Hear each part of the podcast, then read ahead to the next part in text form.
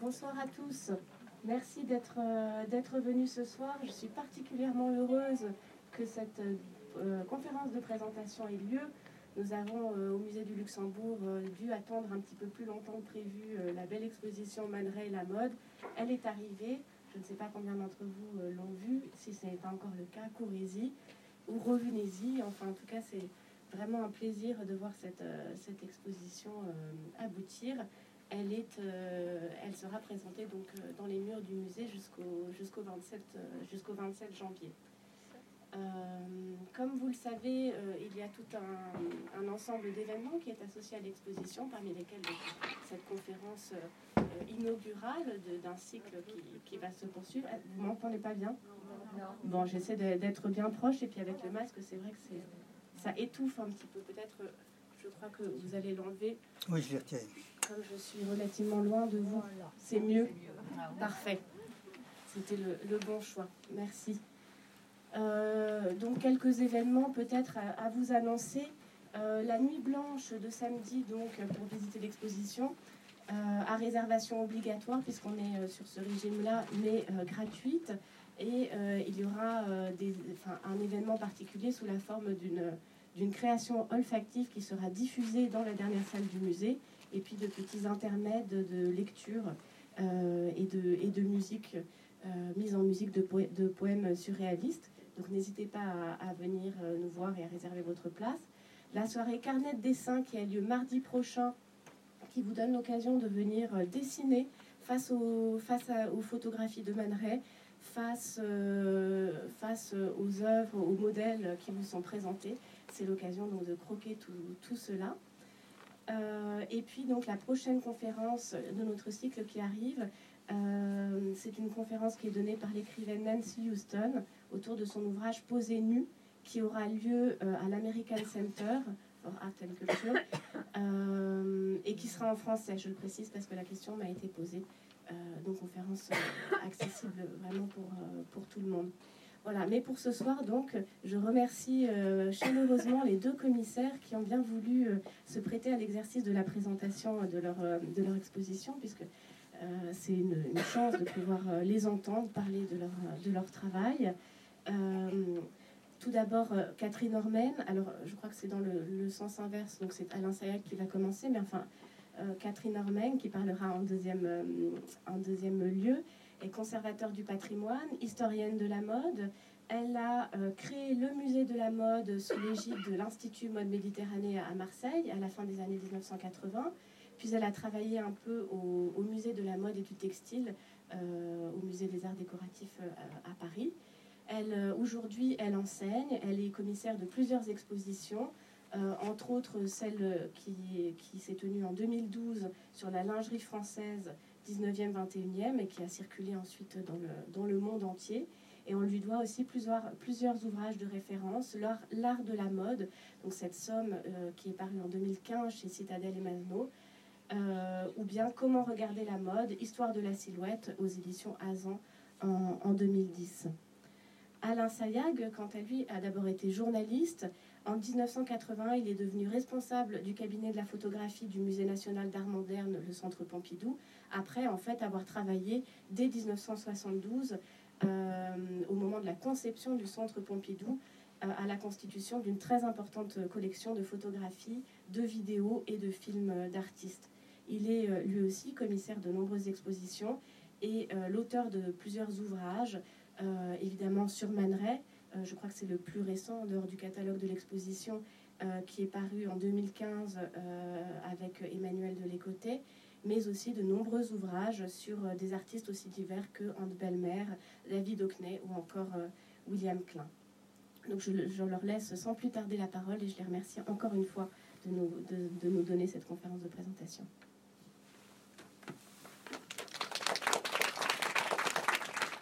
Merci et bonsoir.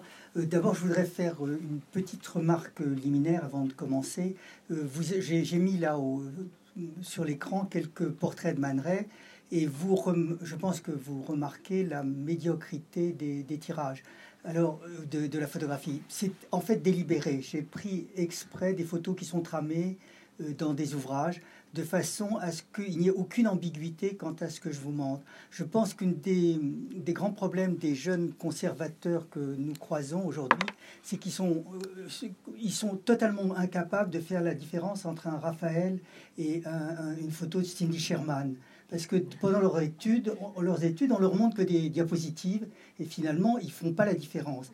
Rocknem avait dit un jour qu'entre une photographie d'une photographie, c'est toujours une photographie.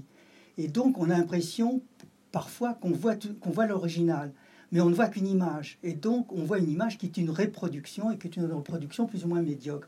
Et donc, quand on a l'occasion de faire une exposition, on essaie de trouver de bons tirages, de montrer des beaux tirages, des tirages anciens, ou parfois même des tirages modernes, mais des tirages de qualité. Et par contre, quand on fait une conférence, eh bien, on montre des images. Et donc, je voulais absolument que vous voyiez des images et qu'elles sont des images, et c'est tout, c'est rien d'autre. Et ça permet de les commenter. Et pour commencer, je voudrais rappeler quelque chose qu'a cité le Figaro récemment, que j'avais dit. La photographie est un art illégitime et médiocre. Alors évidemment, quand on présente une exposition de photographie, ça peut paraître un peu provoquant. En fait, la photographie a toujours été considérée comme un art illégitime. Pour prendre un exemple, le livre de Pierre Bourdieu, traduit en allemand, est titré « Illégitime Kunst ». Donc c'est vraiment, on sait de quoi on parle.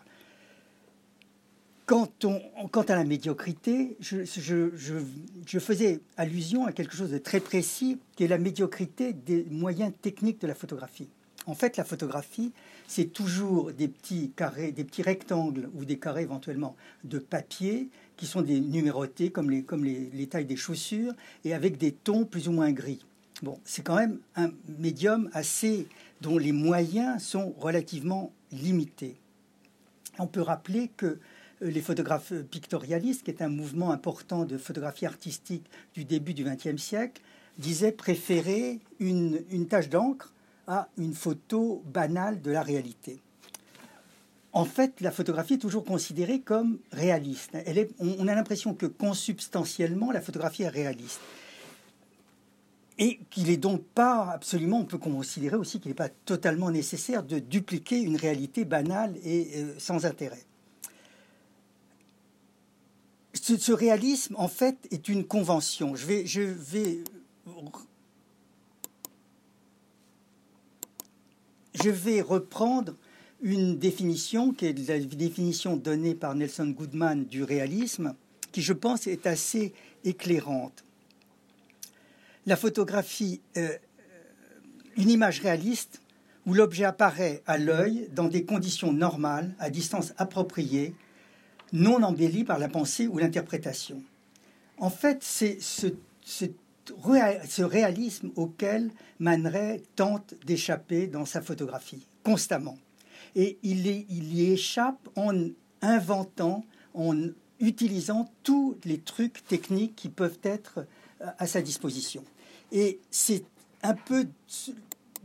Et il se garde en général de donner les moyens de décrypter les techniques qu'il a utilisées, il les cache, il se cache de ça, il dit toujours qu'il a trouvé ça par hasard, que c'est vraiment tout à fait naturel et que, comme ça, il a débusqué des images qui lui conviennent. Et je vais donc essayer, là, pendant cette petite demi-heure, de démonter avec vous ces trucs techniques pour voir à quel point il utilise ce médium peut-être à la limite extrême de ses possibilités. Alors, le premier élément qu'on peut considérer comme évident, c'est le cadrage. Bon, une photo, c'est un cadre, c'est un morceau de la réalité qu'on a découpé volontairement. Ce cadrage, il est... voilà, là, vous avez un exemple d'une image de Man Ray qui s'appelle « Le baiser », qui est 1932, je crois, et qui est... où vous voyez des traces de plis. En fait, Man Ray, quand il tire une photo, tire un contact, c'est-à-dire l'empreinte exacte du négatif, et va marquer sur ce négatif le cadrage qu'il désire. Quand il n'a pas, il le marque en général avec un crayon, avec une plume, avec tout ce qu'il a sous la main. Et quand il n'a rien sous la main, comme vous le voyez, il plie le positif de façon à pouvoir donner à ses assistants le cadrage qui va être celui qui va indiquer le cadrage qu'il désire. Alors pourquoi il recadre systématiquement toutes ces images?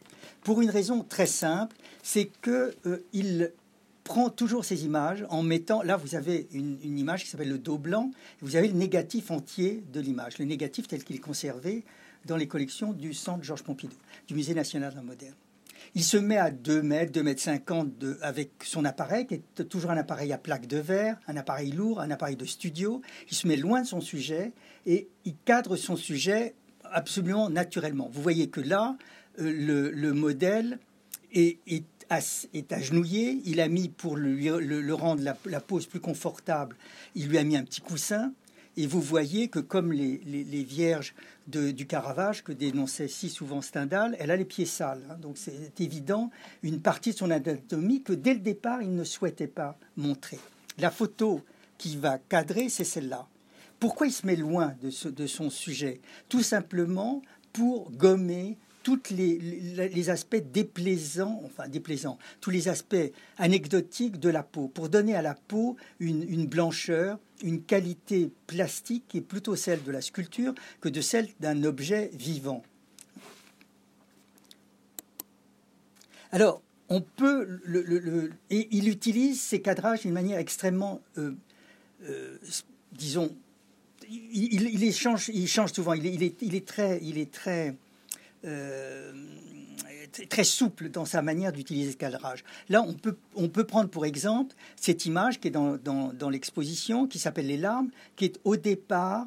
Alors, au départ, c'est pas si évident que ça, parce que, en fait, je viens de m'apercevoir, j'avais pas remarqué auparavant, mais en préparant la conférence, il semble une incohérence entre les dates, et il se pourrait que l'image ait été réalisée avant cette commande publicitaire. Peu importe. L'image est en tous les cas publiée comme une réclame pour une marque de cosmétique, Cosmécil, de Rimmel, qui ne bouge pas quand on pleure, qui n'est pas sensible à l'eau. Voilà le négatif. Vous voyez que le négatif est une image plutôt ennuyeuse, banale, pas très intéressante, dont il va tirer tout de suite l'image que vous avez vue, celle de là, mais surtout celle-là. C'est celle-là qui ensuite sera incorporée au corpus, à la centaine d'images qu'il considère être son œuvre photographique. C'est donc une image qui va être tirée d'une commande et qui va être incorporée, d'ailleurs dans un cadrage différent, comme vous le voyez, mais il utilise parfois le cadrage original. Par exemple, cette image qui est une reproduction d'une photographie, d'un très beau tirage qui est au Getty Museum aux États-Unis, il reprend le cadrage initial. Donc il est pas très regardant sur ça. Ce qu'il veut, c'est avoir une image qui est frappante parce que le visage la perd toute réalité et devient, comme les petites billes de cristal qui remplacent les larmes, devient un objet complètement sculptural. Alors, aussi, une des manières pour lui, dès le départ, de marquer que les photographies qu'il fait pour la mode sont des photographies d'art, c'est pour lui tout simplement d'inclure dans son cadrage un objet d'art, un objet qui est reconnu immédiatement comme un objet d'art. Et pour lui, c'est la manière la plus simple et la plus facile, mais ce n'est pas celle qui va pratiquer longtemps. Là, vous avez un modèle de Poiret qu'il réalise c'est une image réalisée en 1921, à son arrivée à Paris, quand il rencontre Poiret, que Poiret lui dit d'aller photographier quelques modèles, et vous voyez qu'il a incorporé dans l'image, dans une sculpture de Brancusi, Maestra, qui est une sculpture dont Poiret était particulièrement fier et qu'il avait acquis avant la Première Guerre mondiale. Alors, il peut très bien aussi incorporer une de ses propres... Là, il est vraiment, ça le dérange pas du tout, une de ses propres œuvres d'art. Et vous le voyez ici avec cette peinture d'une bouche située dans le ciel qui s'appelle, à l'heure de l'observatoire, Les Amoureux, qui est devant lequel il a placé un modèle. Ou d'une manière plus ambitieuse. Là, il est à ce moment-là salarié par Harper's Bazaar, et je pense qu'il obtient d'Harper's Bazaar un budget de façon à pouvoir commander à un certain nombre d'artistes des fonds artistiques. Et là, c'est un mur en plâtre de Giacometti. Le mur, évidemment, a disparu et les oiseaux n'ont été reconstitués que bien ultérieurement pour être incorporés dans les multiples de Giacometti. Alors, la technique qu'il va utiliser le plus souvent et le plus fréquemment est la solarisation. La solarisation est un procédé ancien qui s'appelle qu'on appelle souvent le procédé Sabatier, qui est connu des photographes, mais qui est peu utilisé. Man Ray, dans ses mémoires, évidemment, raconte une histoire totalement différente. Il raconte qu'il est dans son laboratoire avec Lee Miller, qu'il a dans le bac des photographies en cours de traitement, et il est en train de tirer des positifs. Et Lee Miller sent entre ses jambes passer quelque chose, peut-être une souris, rapide. Elle est évidemment saisie de frayeur. Elle allume la lumière et Man Ray se précipite pour éteindre la lumière aussitôt. Et quand il regarde ces photos, il constate qu'il s'est passé quelque chose de très intéressant. C'est que, comme vous le voyez, comme vous le voyez, le fond noir a disparu, les ombres sont devenues blanches, et entre les ombres, ex-ombres et la partie éclairée, se dessine une ligne noire, une petite ligne noire, qui est évidemment comme un dessin, et pour lui c'est l'équivalent du dessin ingresque. C'est vraiment un procédé qui donne à la photographie un caractère dessiné auquel il est évidemment immédiatement sensible. Là, il s'agit probablement du seul nu, nu masculin que Man Ray ait jamais réalisé. Vous voyez là, dans ce cadre dans ce portrait de Lee Miller de 1929, la silhouette qui est dessinée d'une manière extrêmement élégante par ce procédé. C'est un procédé qui va utiliser beaucoup. Alors évidemment, il peut, comme il n'est jamais avare de trucs, il peut le faire en inversant. Il s'agit là d'un négatif, et vous voyez que la ligne noire sur le positif est devenu ici une ligne blanche et donne à cette image une présence qui est quand même assez extraordinaire. Il utilise beaucoup la solarisation dans ses photos de mode, mais rarement comme le seul effet, je vais vous le montrer ultérieurement, mais rarement comme le seul effet qu'il met en œuvre. Très très souvent, il multiplie les trucs de façon à totalement transformer son image. Là, vous avez une image, une vision une solarisation plus simple. Le fond est devenu clair et vous voyez que le dessin extrêmement élégant des jambes de Lee Miller est souligné par la solarisation. Alors, évidemment, les manipulations sont souvent extrêmement complexes. Certaines manipulations qui font intervenir les négatifs peuvent être simples. On peut utiliser plusieurs négatifs pour constituer une seule image, soit en les superposant, soit, comme ici, en les découpant, ce qui est une manière assez simple de rendre l'image complexe. On peut très bien utiliser des caches. C'est une image là qui n'a pas été publiée, qui était probablement dans un travail pour Harper's Bazaar, et où, vous voyez, il a multiplié les caches de façon à créer un effet assez extraordinaire, assez étonnant, tout en solarisant très très légèrement l'image. Et alors là, on a un bon exemple d'une image qui pourrait être une image de mode, qui n'est pas une image de mode, mais on imagine très bien cette photographie utilisée pour une marque de parfum, par exemple. Alors, la photographie est, comme vous le voyez, d'abord un sandwich, il y a deux négatifs, il y a un négatif de résille, puis le négatif du visage, et le visage a lui-même été solarisé. Donc vous avez une composition complexe, assez fascinante, qui résulte là de au moins deux manipulations.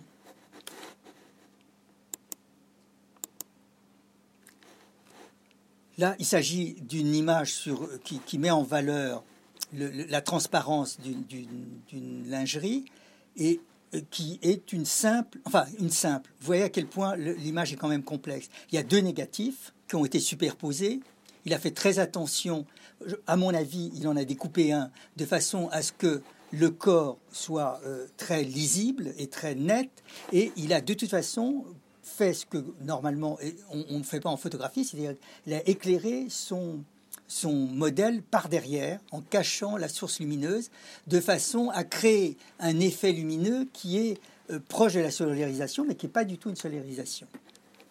Donc vous voyez, pour une image aussi, disons, complexe que celle-là, pour laquelle il veut absolument insister sur la transparence, il joue des faits très complexes. Alors, ces négatifs, il peut les multiplier. Vous avez là une page de Harper's Bazaar de mars 36 où vous voyez que il s'agit de modèles de deux couturiers différents, mais Catherine, je pense, vous expliquera mieux ces choses-là que moi, que je ne connais pas. Vous voyez qu'il a pris trois, il a à chaque fois combiné trois négatifs, trois vues de la robe, ce qui lui permet à la fois de donner une vue de face et une vue de dos du modèle, et surtout, c'est ce qui l'intéresse, c'est d'essayer de donner avec ces images immobiles une idée du mouvement. Parce que finalement, ce qui intéresse Man Ray à travers ses photos, c'est pas tant les robes qu'il photographie que d'abord, évidemment, les modèles. Il est très sensible au charme de ses modèles. Il le dit lui-même, il le répète souvent dans ses mémoires. Et il dit que si on fait appel à lui, si les magazines font appel à lui, c'est à cause du sex appeal qui s'est donné immédiatement au corps des femmes. Et donc... Il est aussi sensible à ces corps en mouvement. Et donc, il essaye toujours de donner, donner une impression de mouvement à travers des trucs techniques plus ou moins évidents. Alors, là, on revient à la complexité des techniques mises en place. Il s'agit d'une image publiée par Harper's Bazaar en octobre 1940, donc tout à fait à la fin de sa collaboration avec Harper's Bazaar, qui s'appelle Beauty in Ultraviolet. Alors là, c'est encore plus compliqué parce que vous voyez que cette image qui est colorée, en fait, a été colorée par l'imprimeur et pas du tout au moment du tirage dans le journal. Il s'agit d'un modèle qui s'appelle Natacha, dont la photographie positive est ici, c'est un nu solarisé de 1931 qu'il a inversé, hein, il a utilisé le négatif, et ce négatif, il l'a, comme vous voyez, il l'a colorisé. Donc il arrive à une image qui est complètement construite, une image qui est... Pardon ? Non, elle est dans le même sens. Oui, non, mais par rapport à la prise de vue, la femme devait être couchée. Non, je pense que non. Là, franchement, je pense qu'elle est debout. Mais non, vous pensez parce qu'elle a les seins qui tiennent bien, vous pensez qu'elle est couchée. J'en suis pas sûr. Je pense que connaissant et on a vu beaucoup de fois les seins de ce modèle, je pense qu'ils sont comme ça. Hein. Mais bon, ça c'est une appréciation très personnelle. Et il n'utilise... Alors, en fait, ce qui l'intéresse, c'est beaucoup plus que la mode. Et là, je suis toujours en contradiction avec ma chère camarade. C'est finalement ce qu'on peut appeler le style. C'est ce que, très récemment, les propriétaires de la firme Dolce et Gabbana disaient, nous, ce qu'on vend, c'est pas de la mode, mais c'est du style. Et je crois que c'est ça qui finalement intéresse Man Ray. C'est une image qui est une image presque une esquisse d'une robe, une esquisse d'une robe qui n'est plus qu'une idée d'une robe, qui est vraiment un élément de style.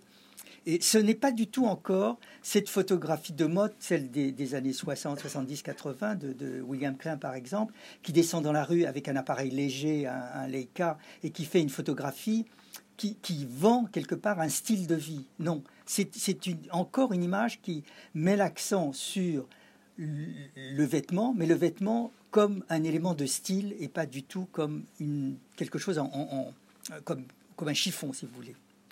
Et il va jusqu'à utiliser dans cette image un appareil qui est un appareil qu'on n'utilise plus du tout aujourd'hui, qui s'appelle le bélinographe, qui était un appareil qui est un peu un équivalent d'un fax, mais dans les années 30, qui permettait de transmettre les images d'un journal à un autre, et surtout les images évidemment de presse. Et il utilise, et c'est évidemment un outil assez pauvre quant à la définition des images qu'il transmet, et il utilise délibérément cet appareil pour la première publication qu'il fait en tant que membre à plein temps de l'équipe de Harper's Bazaar, du magazine américain Harper's Bazaar, en 1934, en transmettant à travers cet appareil des photographies de mode qui, comme vous le voyez, deviennent simplement une silhouette, hein, toute simple. Et voilà encore une autre image qui, elle, est présentée dans l'exposition, ainsi que la robe. La robe, je crois que c'est Magirouf, hein, si je me trompe. Non, c'est Augusta Bernard, pardon. C'est Augusta Bernard, dont la robe est présente dans l'exposition. Vous voyez tout immédiatement que cette robe, quand vous la voyez, incite à la silhouette et au mouvement. Elle est vraiment l'essence de cette robe, c'est une silhouette en mouvement. Et vous voyez à quel point Man Ray tire l'essentiel de ce vêtement à travers sa photographie. Et je pense que c'est ça qui marque réellement l'intérêt et l'importance de Man Ray comme photographe de mode. Est-ce que... Non, mais... J'ai fait ma demi-heure, j'ai pas regardé. Oui, à peu près. Hein. Sinon, j'avais une autre petite image, une autre petite histoire à vous raconter. J'ai le temps. Alors, c'est une image célèbre. C'est l'image de la marquise de Casati. C'est une image réalisée en 1922 que Man Ray a très souvent montrée, qui n'a vraiment rien à voir avec la mode, sauf que la marquise de Casati est très présente dans l'exposition parce que ça fait partie de ces personnages qui portent des robes en général assez extravagantes, des robes de haute couture que au départ Man Ray photographie parce que au départ les modèles sont plutôt des femmes du monde que des modèles professionnels qui n'existent pas encore. Alors il raconte dans ses mémoires il raconte comment il a fait... Il raconte comment, pour lui, il a fait cette photographie-là. Elle occupe...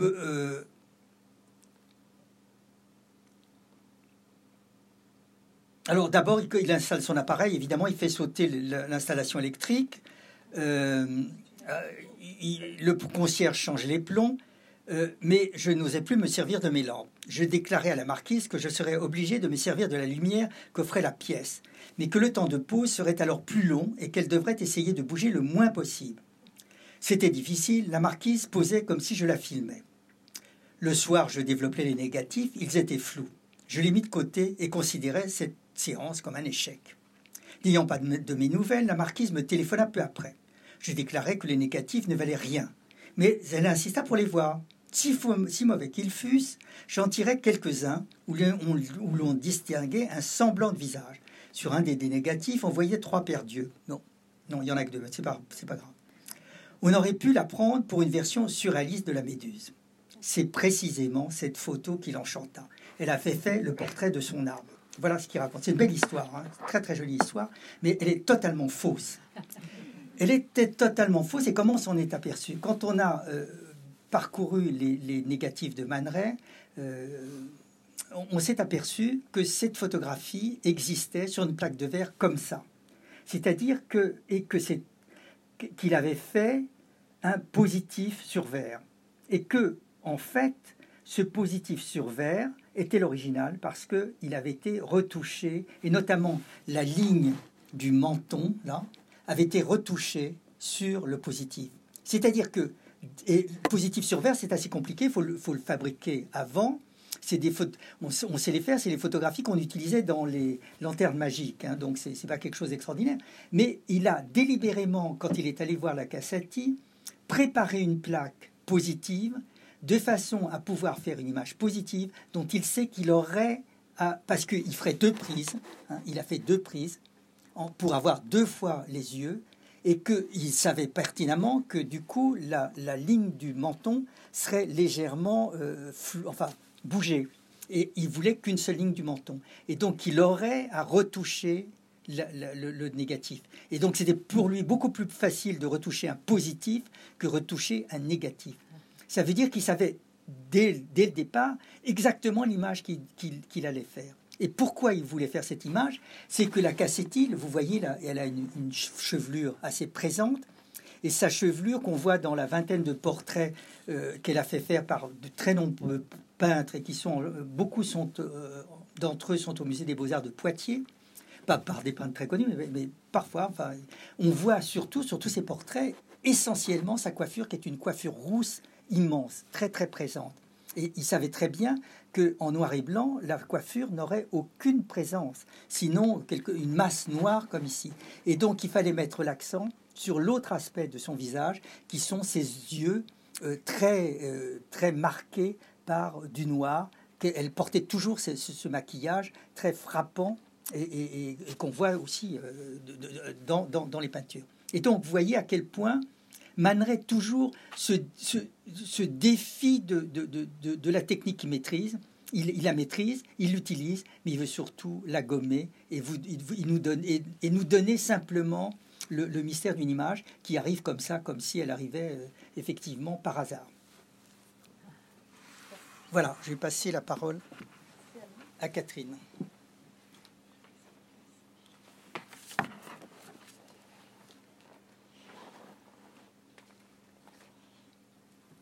Merci Alain, il faut que j'installe mon PowerPoint.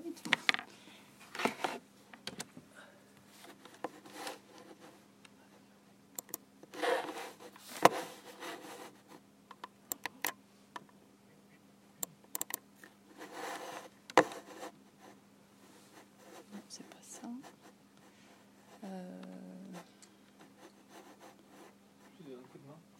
Slideshow, c'est le mode présentateur que je veux. Et en vieux. Oui, c'est ça. Et tous ces réglages. Voilà. Alors, merci Alain de cette présentation technique mille et une facettes. Je vais dire un peu la même chose que vous, parce que vous avez parlé de la photo de mode comme art illégitime, enfin la photo comme art illégitime. Eh ben, la mode, on est aussi, voilà, on est deux arts illégitimes à s'être associés. Et donc, cette exposition Man Ray présente deux intérêts majeurs, selon moi. Le premier, c'est montrer la face cachée, enfin, la face cachée de l'œuvre, enfin, la face pas cachée, mais la face la plus méconnue de l'œuvre de cet artiste, qu'il a volontairement occultée. Et c'est une part non négligeable de son œuvre qu'il a fait vivre. Et d'autre part, à mes yeux, ce qui est très important, c'est que nous avons 20 ans de travail sur un secteur qui m'est cher, qui est la mode. Et de 1921 à 1939, en fait, ce qui est à peu près la section chronologique que recouvre cette exposition, eh bien, nous avons une vision assez continue de l'évolution de la mode et de l'évolution de la silhouette. Alors, une mode qui a été totalement révolutionnaire dans les années 20, avec cette mode de la garçonne, exubérante, avec ses robes droites, courtes, flottantes, sans corset. Puis une mode qui s'est un peu métamorphosée à la fin des années 20 et début des années 30, pas qu'un peu métamorphosée, qui est devenue beaucoup plus près du corps, qui s'inspirait de la Grèce classique, avec des vêtements très classiques qui ont rallongé, qui étaient vraiment très moulants et qui faisaient de la femme une vivante sculpture. Et à ce moment-là, on verra que les photos qu'on a dans l'exposition qui correspondent à cette section chronologique sont des photos relatives d'une facture assez classique. Et puis, comme tout finit par lasser, ce classicisme du début des années 30 s'est métamorphosé à son tour vers le milieu de la décennie, et notamment sous l'influence d'Elsa Schiaparelli, en une mode beaucoup plus romantique, nostalgique du passé, avec des manches gigots, de l'ampleur et infiniment plus de fantaisie. L'ornement est redevenu maître, et c'est à ce moment-là, précisément, entre 34 et 39 que Man Ray travaille pour Harper's Bazaar et va donner libre cours à sa fantaisie créatrice et justement à toutes ces astuces, tous ces trucs vont trouver leur plein épanouissement dans cette partie-là avec sous l'impulsion de Carmel Snow qui était la rédactrice en chef d'Harper's Bazaar et d'Alexei Brodovitch qui était le directeur artistique.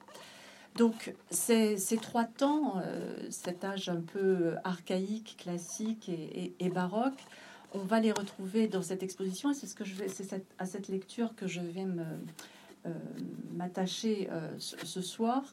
Et aussi au fait que la mode, eh bien, ça n'est pas que des chiffons, ça n'est pas que des vêtements, et que précisément dans ces années 20 et 30, c'est un moment absolument crucial dans l'histoire de la mode. C'est le moment où la mode, par le fait de plusieurs facteurs dont j'en reparlerai, la mode va élargir son audience et va devenir infiniment plus populaire. Pas dans le mauvais sens du terme, mais elle va accroître son audience, notamment grâce à la presse écrite, qui est le principal vecteur de diffusion des modes et qui va de plus en plus intégrer la photographie. Alors la photographie va servir l'image de la mode, donc avec la photographie de mode, mais va aussi servir la publicité avec le développement des réclames qui vont se multiplier jusqu'à l'infini dans ces magazines. Donc, petit à petit, la photo de mode, au cours de ces deux décennies, va remplacer l'illustration de mode qui était parfaitement dominante au début du siècle. L'illustration, bien entendu, le dessin de mode. Alors, on le sait, Man Ray commence par le portrait photographique. Et quand il arrive en 1921 à Paris, il est désargenté, donc il doit trouver du travail. Et il va commencer par faire des portraits de ses proches, mais aussi des portraits mondains. Il va peu à peu s'initier à la mode au travers des femmes qu'il va photographier, qui sont ces mondaines qui portent de la haute couture par devoir, parce qu'elles sont riches et qu'elles doivent aussi montrer leur rang. C'est aussi comme ça que ça se passait à l'époque. On s'habillait en haute couture quand on avait les moyens et qu'on voulait tenir son rang. Et aussi par goût, parce que ces femmes sont habituées à un certain raffinement, et le seul raffinement qu'offre la haute couture, qui est possible à cette époque, est offert par la haute couture.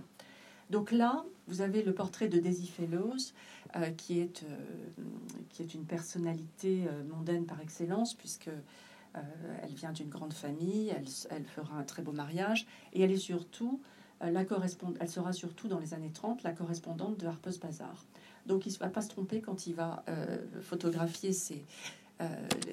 les femmes. Enfin, et je reviens sur le portrait précédent. Alain aurait pu le commenter mieux que moi. Il est d'une facture tout à fait, je ne dirais pas banale, mais il est dans l'air du temps à cette époque-là. C'est un portrait qui s'inscrit dans un courant qui est très, comment on appelle ça, pictorialiste, post-pictorialiste, pas grand-chose de... C'est pas du grand Man Ray là pour l'instant. Mais en revanche là, avec Kiki de Montparnasse qui s'accompagne très rapidement quand il arrive à Paris, et ben, il est plongé dans ce milieu parisien. Ce qu'il faut souligner, c'est que dans l'entre-deux-guerres et notamment dans les années folles, Paris est le centre du monde des plaisirs. On s'y amuse. Montparnasse est absolument euphorique et vous avez cette femme Alice Prin, qui est une véritable égérie. Elle pose pour des peintres, c'est une vedette du cabaret, et elle devient la compagne de Man Ray. Dans cette photographie qu'il fait en 1924, elle est tout à fait représentative de cette mode des années folles, avec cette coiffure casque, c'est un petit chapeau très, très près, qui emboîte la tête, et surtout ce maquillage, qui est inspiré aussi par le cinéma muet, avec des yeux qui sont très sombres, une arcade sourcilière très épilée et une toute petite bouche. C'est un portrait qui, pour moi, symbolise cette mode des années folles. Et quand il fait le portrait de la comtesse Étienne de Beaumont, la ressemblance est tout à fait troublante dans la manière de présenter le modèle de profil, mais aussi dans le choix de la coiffure, du maquillage. Vous voyez que même les femmes du monde se maquillent. Le maquillage est devenu un geste nécessaire, va devenir un geste nécessaire au cours des années 20 pour plusieurs raisons. Il a été totalement ostracisé jusqu'à avant-guerre parce que le maquillage s'était réservé aux prostituées, aux femmes de mauvaise vie. Mais avec l'arrivée, la généralisation de l'électricité, avec des robes qui vont être extrêmement brillantes, qui vont être chatoyantes, qui vont renvoyer la lumière, avec le fait que les femmes vont se couper les cheveux, eh bien, si elles ne sont pas maquillées, elles vont avoir l'air de cadavres. Donc, elles vont se maquiller, et elles vont se maquiller avec un geste qui va être un peu imité de celui du cinéma muet qu'on voit partout. Et le maquillage dans le cinéma muet a pour objectif d'augmenter les expressions, de les souligner, de leur donner de l'emphase. Donc, ce maquillage, ce geste de maquillage, il est très important. Et ici, on voit bien que... c'est la femme du monde qui va donner le ton. Les magazines, à cette époque-là, ont une chronique mode qui est illustrée par des petits dessins, mais on trouve des photographies uniquement dans la rubrique mondaine. La rubrique mondaine, ce sont ces femmes titrées, ces comédiennes en vue, ces femmes dont on parle, qui donnent le ton. Et sur elle, on voit les vêtements de tel ou tel créateur. Donc ça, c'est important de considérer ça. Ce sont ces femmes du monde qui font la mode. Et d'ailleurs, dans un magazine de 1933, dont je reparlerai, le chroniqueur s'interroge, il dit « Qui fait la mode? Est-ce la star, la comédienne, la femme du monde? Est-ce, comme l'assurait le génial Poiret, la femme de Montparnasse qui, par sa fantaisie, inspire l'artiste qui, à son tour, inspire le couturier ?» Et de conclure, en fait, que c'était bien la femme du monde qui fait la mode. Et en l'occurrence, ici, c'est la comtesse Étienne de Beaumont. Alors, Man Ray photographie ses proches. Il photographie ses proches de la communauté américaine qui est très importante à cette époque-là, puisque... vous savez qu'aux États-Unis, il y a la prohibition, on s'ennuie, et donc les Américains fortunés, comme Peggy Guggenheim ou comme Nancy Cunard, viennent à Paris, et Man Ray va être très proche de toute cette communauté américaine. Donc ça, c'est une robe de Paul Poiret, enfin Peggy Guggenheim porte une robe de Paul Poiret, là en 1924, et cette photo, c'est un véritable petit bijou, il va jouer avec l'échiquier, c'est déjà... Là, il innove déjà, il se met en décalage par rapport au portrait mondain habituel. Il commence à faire œuvre plus personnelle. Et il le sera plus encore avec ces images de Nancy Cunard. Nancy Cunard étant la riche héritière, milliardaire, héritière des transatlantiques, qui a été une poétesse, qui a lutté contre les discriminations raciales, qui a été une grande personnalité de ce tout Paris, et avec tous ses bracelets, on disait qu'elle avait autant d'amants que de bracelets. Elle avait une prédilection pour Chanel, et dans l'exposition, il y a tout un diaporama avec toutes ces personnalités et plusieurs poses de Nancy Cunard. C'est pas forcément la photo la plus étonnante, celle-ci, c'est celle où elle est renversée sur un lit et où il la photographie par-dessus. Mais on voit typiquement le maquillage qui est à la mode en 1926, la coiffure et cette posture assez désinvolte, assez arrogante, assez détachée en fait de femme libre. Alors, à propos de femme libre, il va y en avoir une qui est très, très importante, c'est bien entendu Chanel. Alors Chanel, je vais vous citer, un commentaire de Maurice Sachs, qui a été écrit, les propos étaient écrits en 1928, mais publiés en 1939 dans Le Bœuf sur le toit. Il dit, à propos de Chanel, « Du jour où l'on a été chez des gens qu'on ne connaissait pas, on s'est trouvé accepter l'invitation de grands fournisseurs, mais fournisseurs quand même. Or, avant la guerre, on ne les saluait même pas. » Un peu plus loin, il dit, « C'est Mademoiselle Chanel qui fut la première couturière reçue. Outre qu'elle était charmante et certainement géniale dans sa partie, les femmes du monde eurent la bassesse de se dire qu'en la voyant, elle pourrait s'habiller gratis. » Donc ça, c'est une petite pique de la part de Maurice Sachs, parce que Chanel n'habillait pas ses clients gratis, elle les faisait payer très cher même. À ce propos, il y a une exposition magnifique qui vient d'ouvrir à Galliera. Il faut absolument la voir, c'est juste de toute beauté. Alors ici, on retrouve une robe typique de 1925, qui est une robe droite, courte et flottante, qui se porte sans corset, qui a été portée par Lucy Johnson, qui était une musicienne.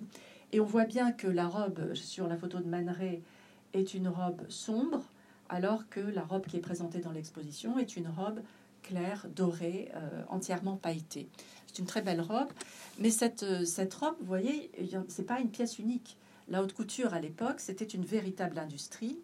Et l'intérêt, c'est que dans les années 20, cette haute couture, et par la suite aussi dans les années 30, va véritablement s'ériger comme, je dirais pas discipline artistique, mais en tout cas, elle va perdre, enfin, les couturiers vont perdre leur statut de fournisseur.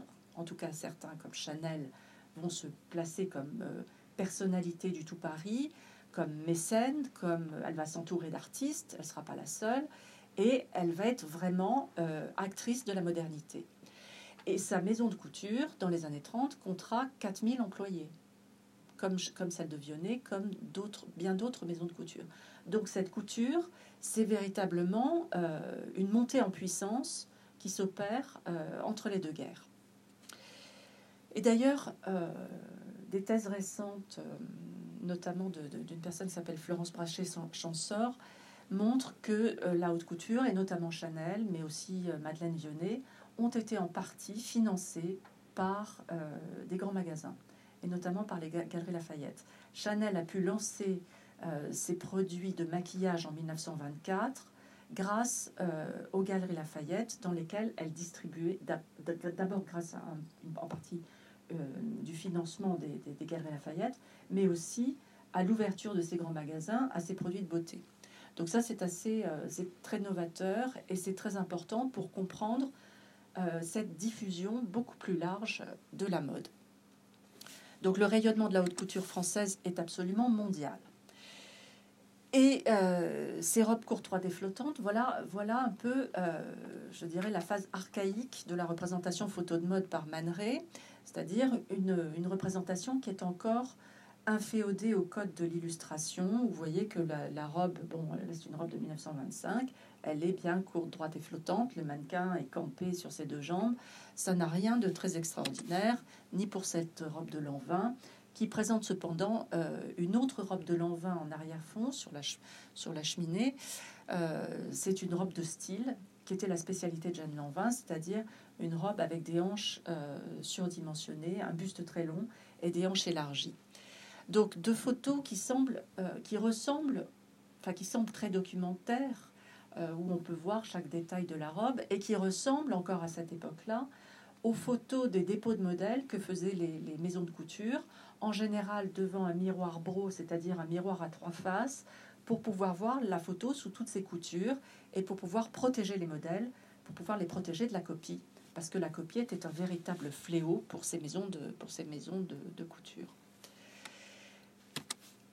Rien encore de très nouveau dans ce reportage photographique de Man Ray sur l'exposition internationale des arts décoratifs et industriels modernes de 1925. C'est l'apogée du style art déco.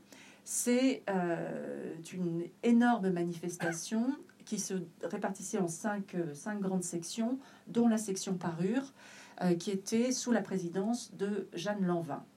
Jeanne Lanvin a fait en sorte que la mode ait vraiment beaucoup d'importance. Il y avait Elle se répartissait comme suit. Il y avait d'abord le Grand Palais qui était habité par 300 modèles.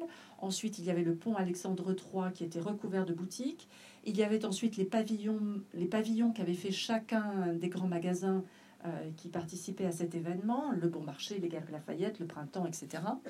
Et puis, il y avait ce fameux pavillon d'élégance qui était commandité par 5 grandes marques de luxe, dont le joaillier Cartier.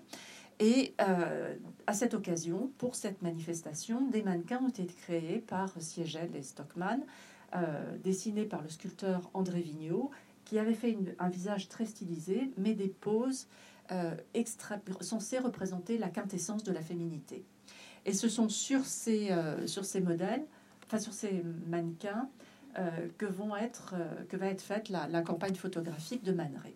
Alors, dans la présentation de cette photo, cette robe de Jeanne Lanvin qui a été créée spécialement pour cette exposition sur ce mannequin surdimensionné, c'est une robe qui est quasiment imprésentable parce qu'elle est toute bancale, elle est plus grande que nature. Mais bon, elle figure dans l'exposition et celle-ci a bien été vue par Man Ray. Alors, je dirais la même chose qu'Alain tout à l'heure en préambule, c'est qu'il faut vraiment aller voir la robe parce qu'il ne faut pas se contenter de la photographie, parce que la robe a des textures, a des matières tout à fait qui ne sont pas visibles, qui ne sont pas sensibles sur la photographie. Donc une campagne de photos, et parmi ces photos, pour montrer un petit peu ce côté pris par la mode, l'une des photos fera la couverture de la revue surréaliste, c'est comme ça que ça... Oui. Voilà, la même année. Mais Man Ray n'est pas le seul à faire ce type de reportage à cette époque-là. Là, on entre dans la deuxième phase de la mode, cette transition, cette métamorphose qui s'opère à la fin des années 20. Et je prends pour exemple cette robe portée par la vicomtesse Marie-Laure de Noailles.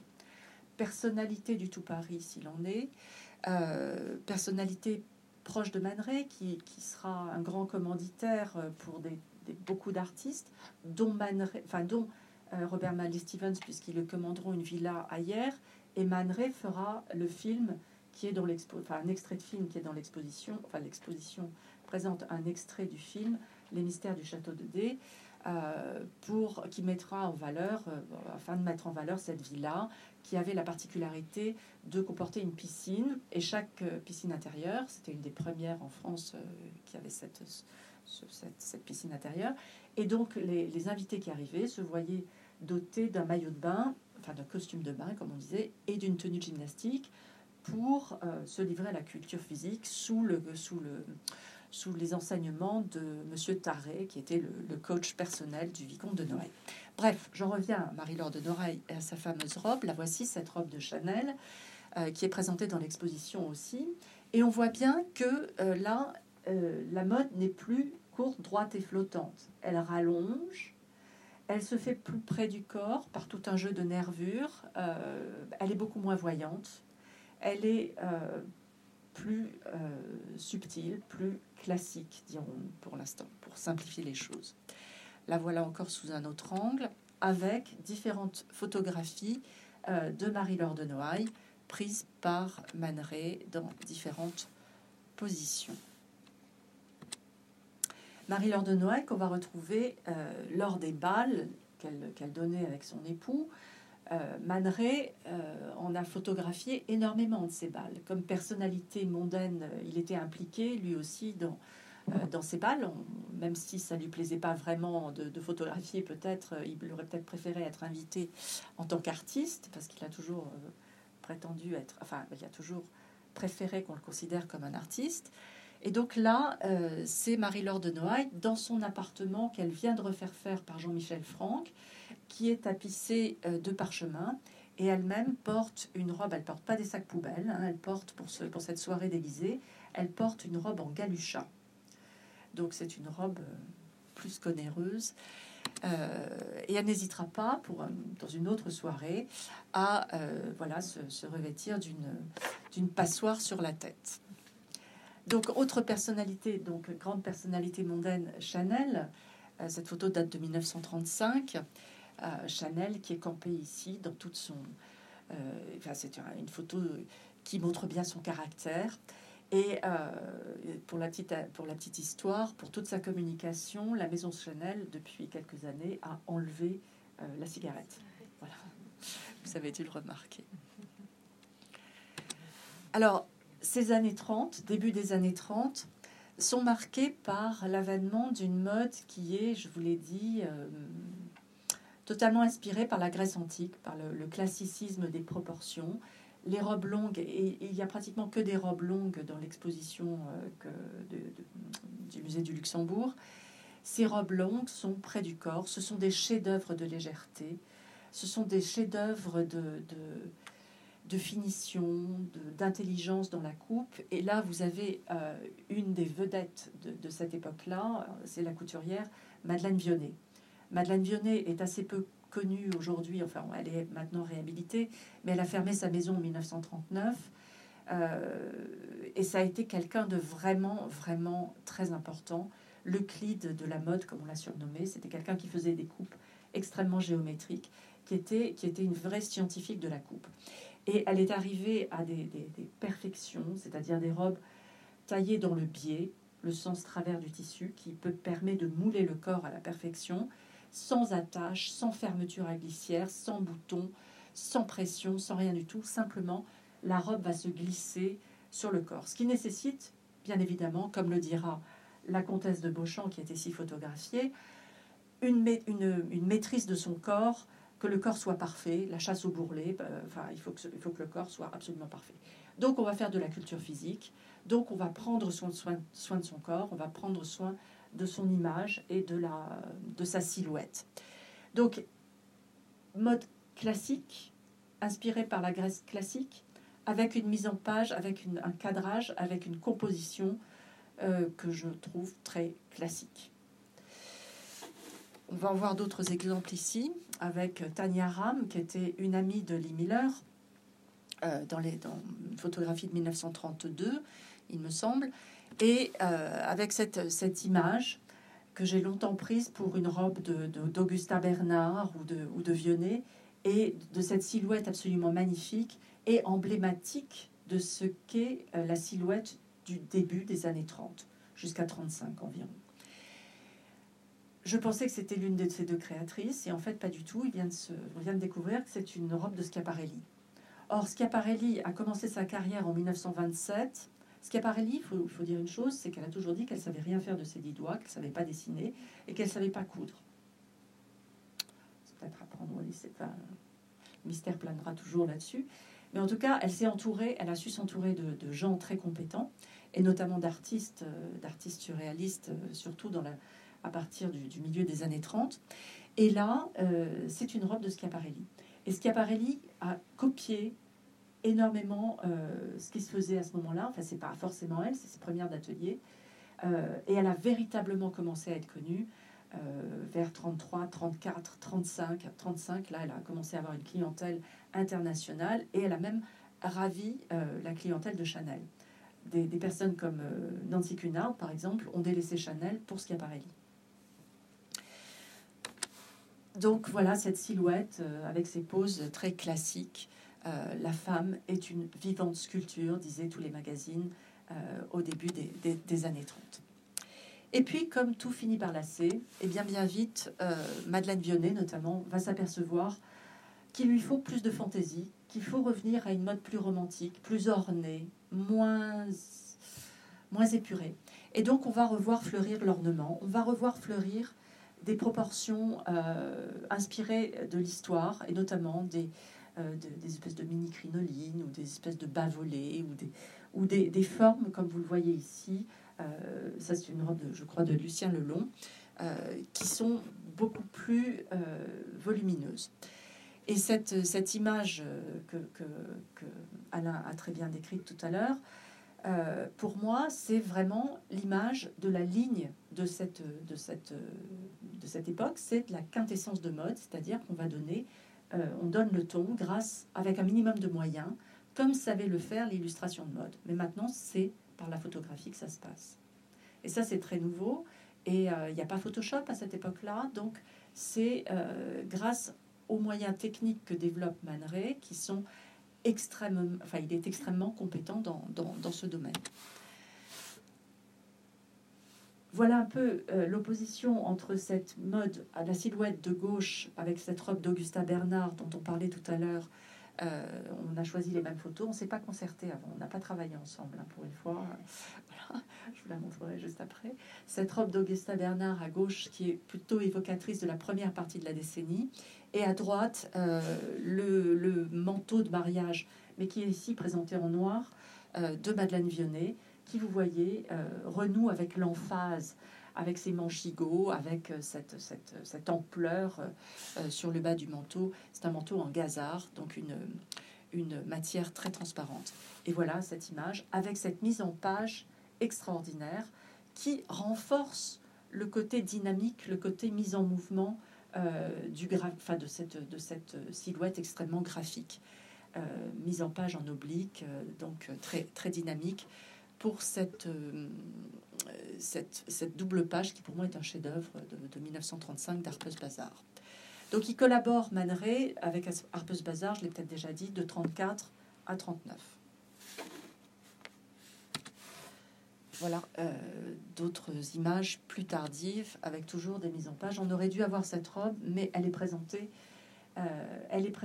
dans l'exposition Harper's Bazaar qui est actuellement au Musée des arts décoratifs.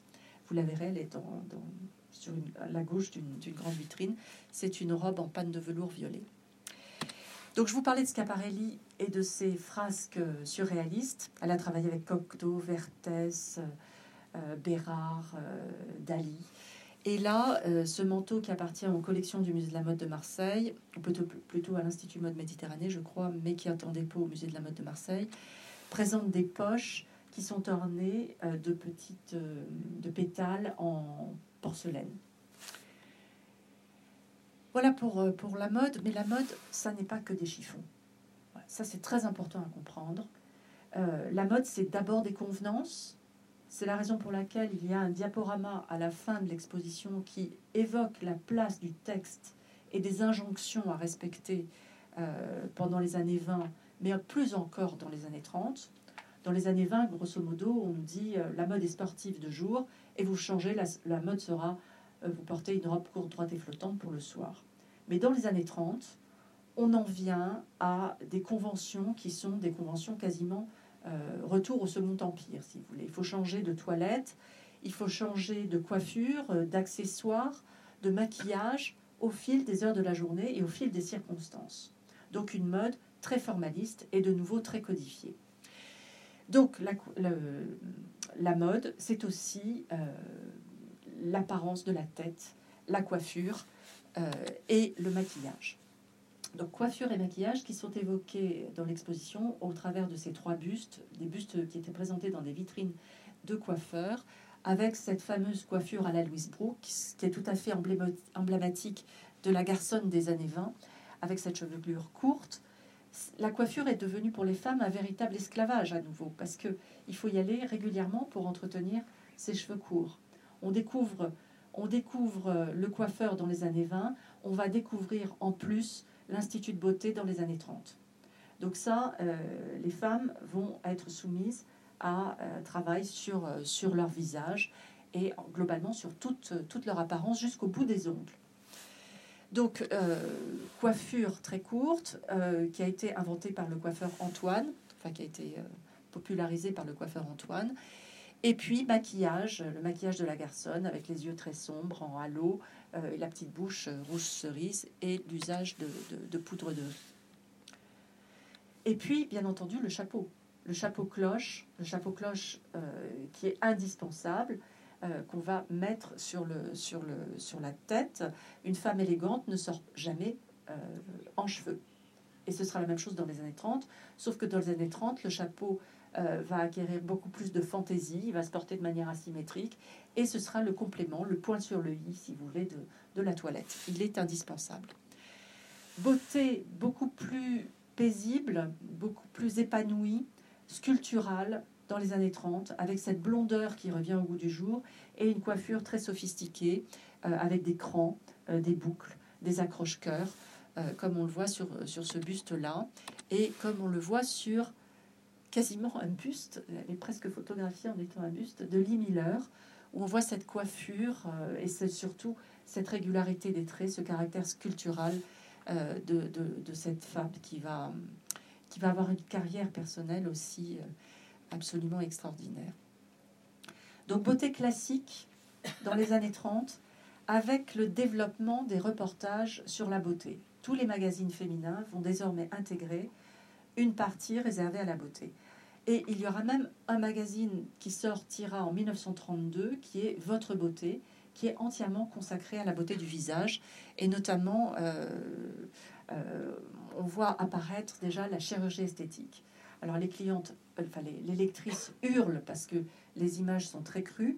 On va être obligé de les retoucher. Mais on voit déjà les premières rhinoplasties, les premières ridectomies qui apparaissent pour le travail du visage. Donc Man Ray, ici, va jouer sur son... C'est presque une œuvre métaphysique, comme pourrait l'être une peinture de D'Équirico, sur cette espèce d'inquiétante étrangeté, ce mélange de vivant et d'une sculpture qui n'est pas vivante, mais qui est maquillée. C'est très proche des surréalistes. Et tout ce caractère surréaliste, en fait... Il l'a développé très tôt, puisque, vous voyez, à gauche, c'est une œuvre qui s'appelle Codstand. J'ai Talcott dans la tête. Codstand, merci Alain, qui date du tout début des années 20. Et cette problématique du mannequin, elle va être assez permanente chez les surréalistes. Qu'est-ce qui est vrai, qu'est-ce qui est faux, le mélange entre le vraisemblable, le faux-semblant. Vous voyez le mannequin vivant de droite qui est transformé quasiment en un mannequin d'étalage. Et puis même sur Schiaparelli, sur cette image de Schiaparelli, sur ce portrait, il y a deux choses assez amusantes. La perruque qui est en fil d'argent, comme l'était sur le buste que je vous ai montré avec les trois bustes tout à l'heure. Et aussi cette main de mannequin qui vient lui caresser le visage. Voilà, ce caractère surréaliste de son œuvre va faire que Man Ray est un photographe qui va être très demandé pour la publicité. Parce que précisément, on sait qu'avec lui, il va jouer du décalage, il va jouer de la provocation, de choses qui vont déranger et qui donc vont attirer le regard et vont permettre de focaliser l'attention sur le produit dont on fait la réclame. Donc ce décalage d'échelle, ce décalage, cet humour, on le retrouvera, et ce sera un des héritages, on va le retrouver chez des photographes encore contemporains. Et je vais terminer avec cette publicité. La publicité ne figure pas dans l'exposition, mais enfin elle est dans le catalogue. Cette publicité qui est bien pour prouver que même à partir d'une commande, c'est-à-dire avec la contrainte, l'artiste arrive à faire un chef-d'œuvre. Alors, ce que vous avez dit tout à l'heure, que c'était peut-être l'inverse, qu'il avait peut-être commencé. C'est pas sûr. Bon, bah, de toute façon, c'est pas très grave. Toujours est-il que l'apport de la mode et de la publicité dans les années 30, eh bien, ça, je vous dis, ça va aller crescendo.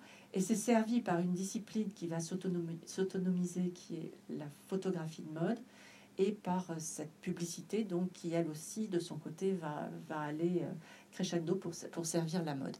Et il ne faut jamais oublier, encore une fois, que la mode, ben, ça n'est pas que des chiffons.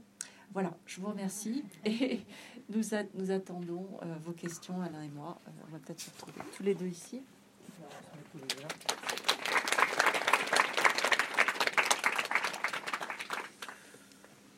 Voilà, est-ce que vous avez des questions?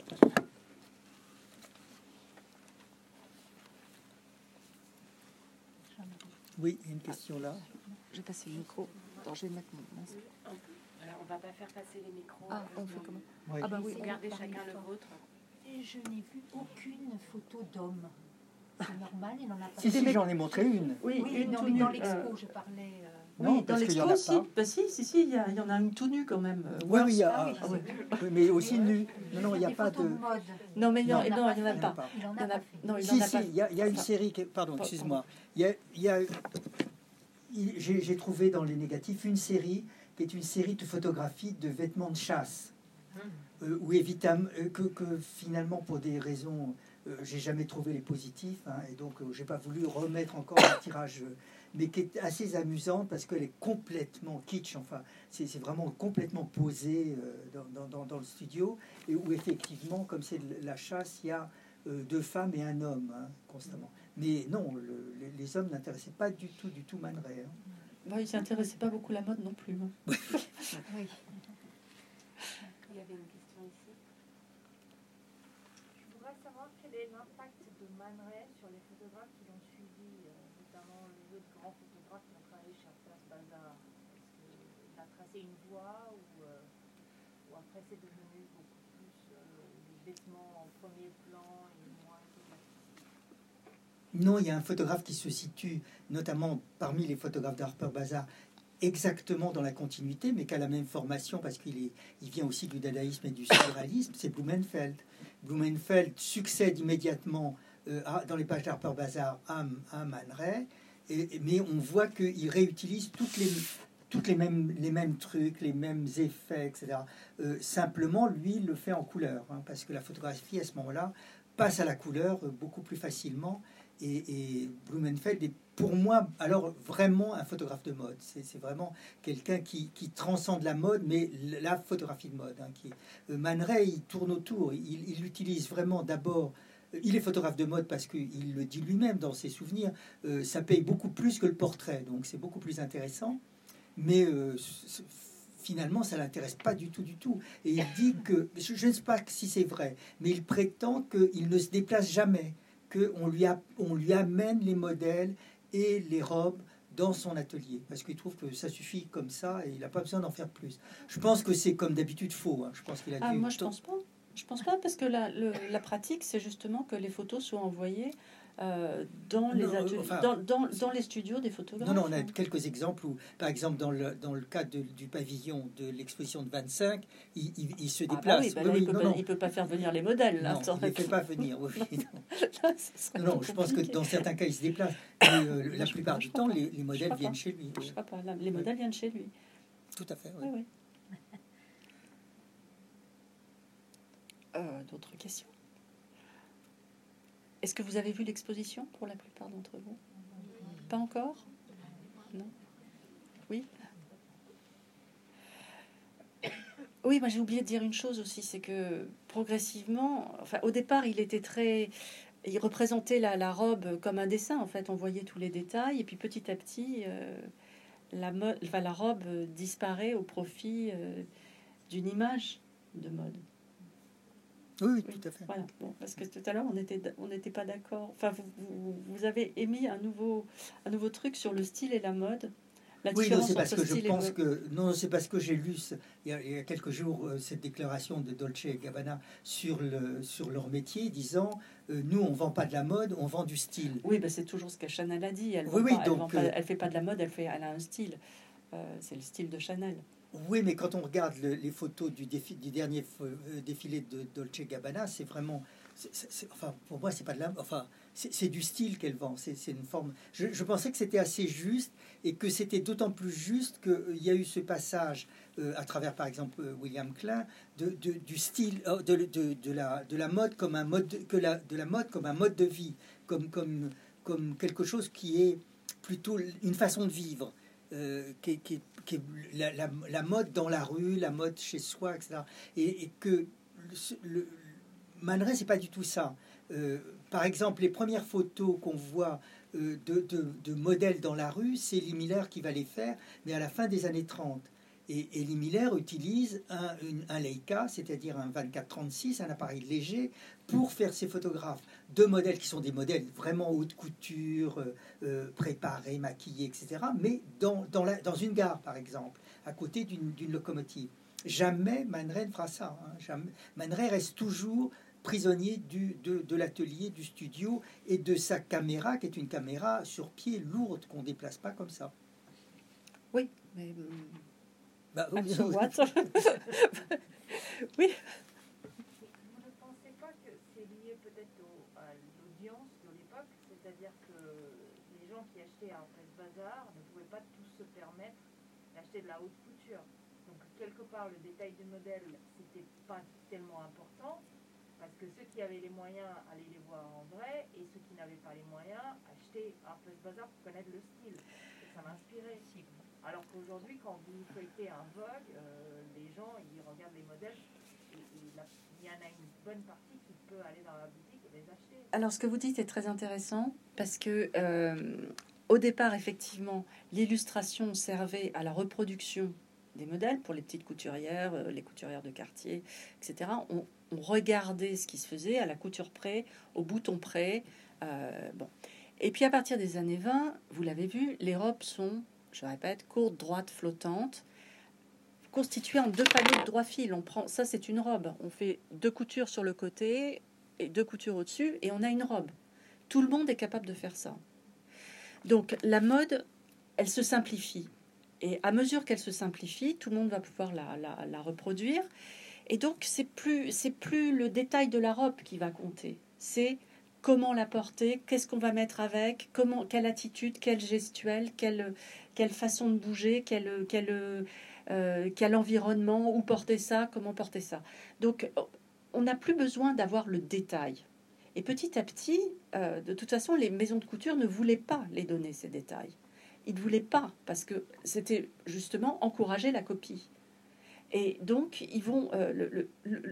Je pense que Man Ray était très satisfaisant pour une maison de couture, parce qu'il donnait la ligne, il donnait l'esprit, il donnait le sens, la dynamique de cette mode, sans en donner, en déréalisant le modèle, c'est-à-dire sans en donner le mode de fabrication, si vous voulez. Et ça, c'est très important. C'est très important parce que. Il y avait à cette époque ces grands magazines tels Harper's Bazaar et Vogue qui donnaient les tendances, qui insufflaient la créativité, la nouveauté, qui étaient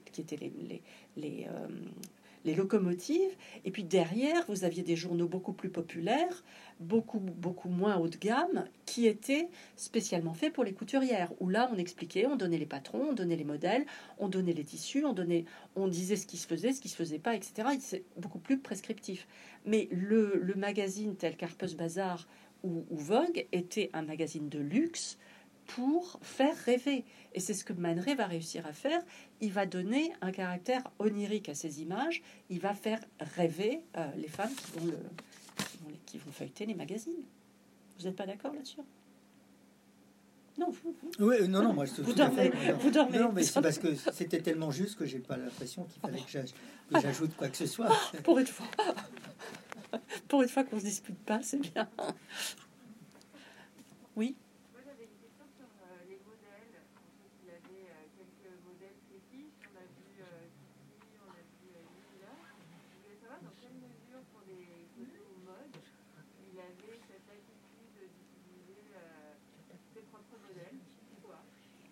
Non, il n'y a pas encore de modèle professionnel à l'époque.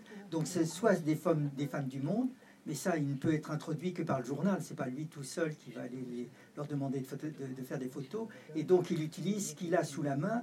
Et ce qu'il a sous la main, c'est ses compagnes. Alors, quand il s'agit... Ou les copines de ses compagnes. Ou les copines de ses compagnes. Mais c'est vraiment le petit milieu. Alors, c'est des...